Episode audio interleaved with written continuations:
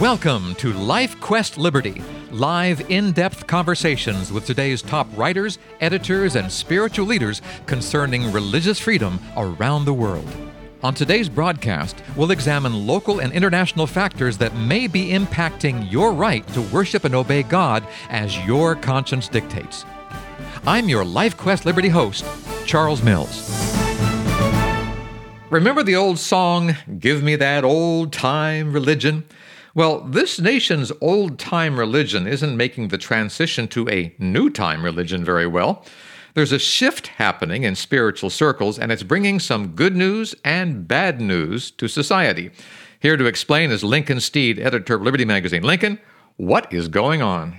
Well, what's happening is the Bible speaks of it, but I also like poetry. And Matthew Arnold, in a poem, Dover Beach, spoke about the sea of faith receding. Hmm. And there's no question that in the modern world, which is characterized, at least in the West, by increased not education, then knowledge of many things, Yes.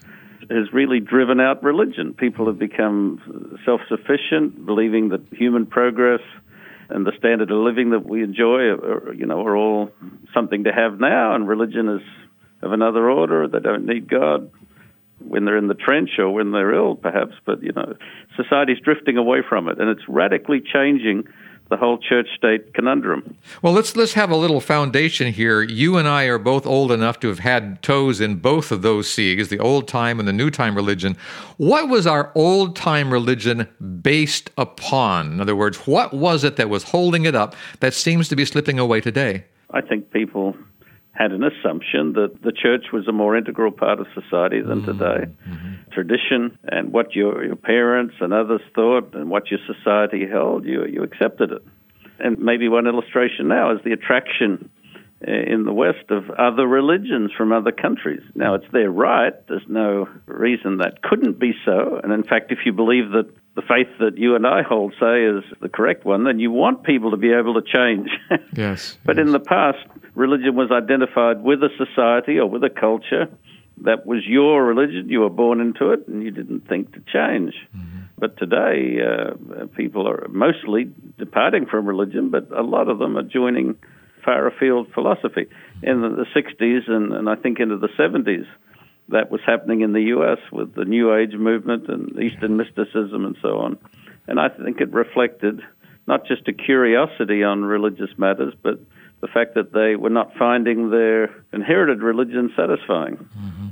Now, not finding their inherited religion satisfying, what makes a religion satisfying? I mean, you're a pastor as well as an editor. You have many hats that you wear. You are a spiritual leader. How do how do you make or how do you try to make religion and spirituality attractive to the old timers and then we'll probably get into this. How would we make it attractive to the new timers these days? Well, that's the, the big question that all churches are struggling with. Yes. How do you get the next generation?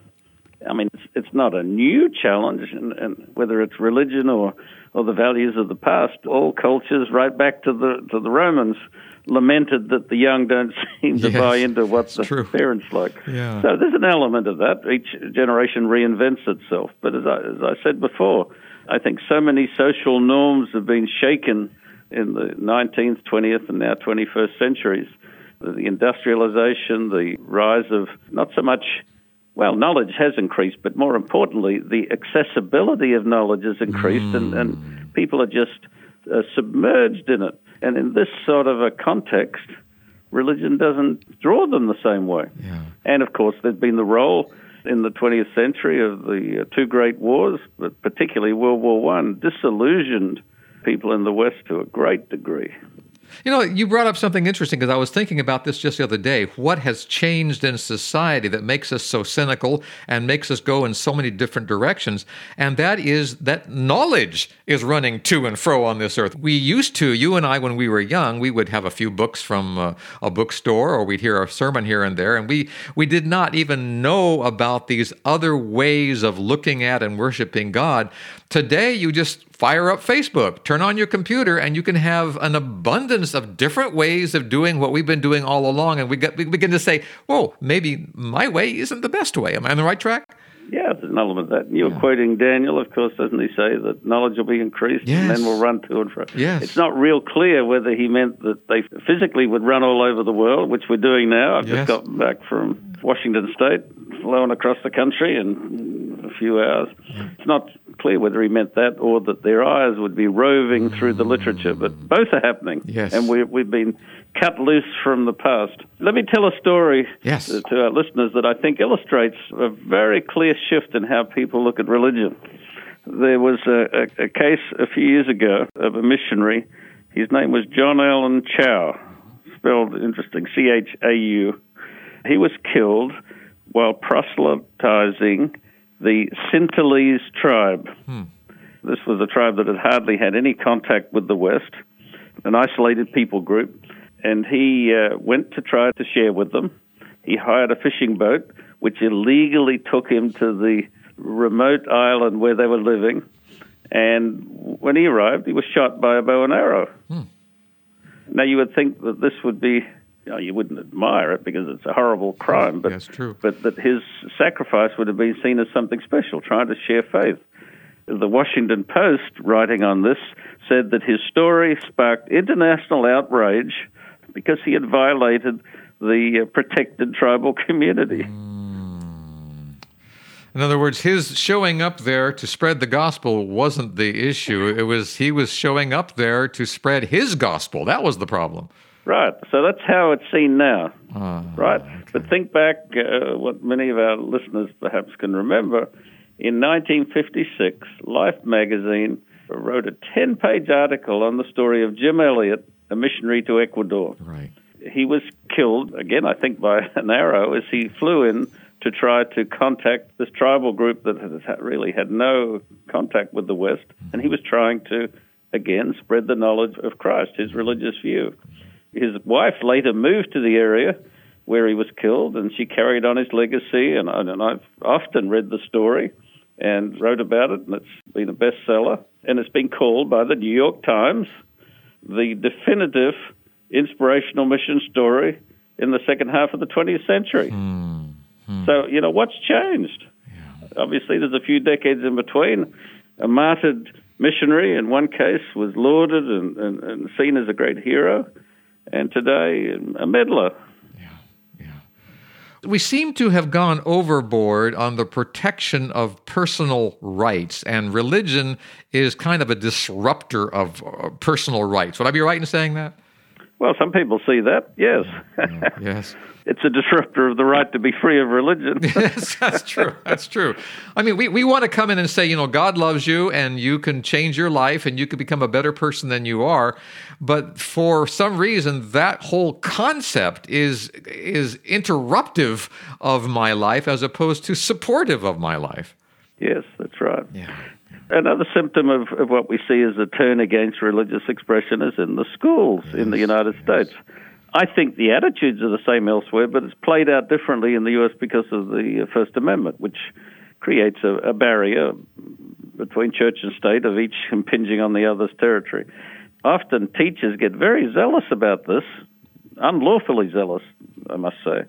But like there was a fifth grader recently who was prohibited from giving out invitations to other students to a church Christmas party. Mm-hmm. It just seems sort of petty, doesn't it? Yes, it does. For the teacher to do that. And an, another teacher accused of belittling the student's religion, calling creationism religious, superstitious nonsense. If my parents were teaching me something at home and then I go to school and the teacher berates yeah. our religious worldview, that would be very demeaning, I think. Yeah. yeah. So this is the sort of expressions of religious prejudice we once called it, but it's it's going under the guise of sometimes separation of church and state, which I am for, and yes. liberty argues for, yes. but it can be done in a in a very antagonistic way. You know, Lincoln, this is not new. I've been a missionary. My folks have been missionaries. And many times we would go to a country, and basically the country is saying to us missionaries, What are you doing here? We have a fine religion that we all enjoy here. Don't come in here and do this to us we're now hearing that same kind of sentiment in this country with our own people. Am I right? Absolutely. Okay. And and the attitude that you spoke of in other countries had a, a grain of truth in it. Yes. They saw the religion as integral with who they were as a people and their society, which it often is, but it shouldn't take away their individual right to hear another viewpoint. Yeah, true. Right. True. Yeah. And there's no question that a little bit before your, yours and my time, as we're getting personal, but in the, the age of the um, imperial outreach of, of, the different European powers, right. religion, there's no question, was the handmaiden of empire. Mm-hmm, mm-hmm. Missionaries were used sometimes without them seeming to realize it, other times very consciously to sort of westernize and to, to soften up the local resistance to the more than just to religious new religious views, but to the uh, to the rule of an outside power. And there's a reaction against that, there's no question. Okay, we have just a couple minutes left in the program here. So, what do we do, Lincoln? We're a Christian. We want to go out there and we want to show people the love of God and, and tell them about Christ. How do we do that in this new time religion? Reinsert religion back into our social consciousness. Hmm. There's a great quote here from Dwight D. Eisenhower, who I don't think was a particularly religious person, but he said, I sought for the greatness and genius of America in her commodious harbors and her rivers and it was not there. In her fertile fields and boundless forests, and it was not there. In her rich mines and her vast world commerce, and it was not there. In her democratic Congress and her matchless Constitution, and it was not there. Not until I went into the churches of America and heard her pulpits flame with righteousness did I understand the secret of her genius and power. Mm. America is great because she is good, and if America ever ceases to be good, America will cease to be great. Wow. That's an interesting concept. I don't believe in American exceptionalism, but any nation that is deeply spiritual and committed to religious values, I think, is the better for it. You know, listening to you say these things, I realize something that uh, my dad taught me many years ago, and that is to, if we go into a country and we want to share God's love, go into that country, set up your housekeeping, and be kind, and be loving, and be accepting, and be nurturing, and do not disrupt, but instead inspire inspire with our own personal life. That's a sermon we all need to be preaching. And if we were preaching those sermons here in this country today, we wouldn't be having that problem. Am I on this right track? Absolutely. Yeah. And it's something that uh, all of us need to think about and to exemplify in, in our personal lives. Mm. It's fine to decry something, but we have a certain individual power to turn back a bad tendency in this case. Mm. Lincoln Steed, editor of Liberty Magazine. Lincoln, thank you so much for being with us today. Listener, we have a website for you, libertymagazine.org. Listen to these programs, subscribe to the magazine, read the articles. They're all right there at libertymagazine.org. Until next time, this is Charles Mills along with Lincoln Steed, editor of Liberty Magazine, inviting you to rest in the freedom of God's love. Goodbye, everyone.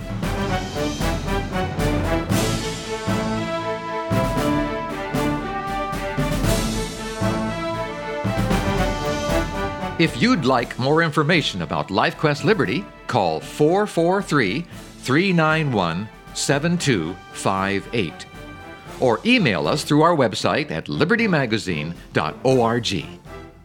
Join us again next week at the same time as we examine more of the threats and challenges facing your religious freedom. May God keep the flames of liberty burning in your heart today.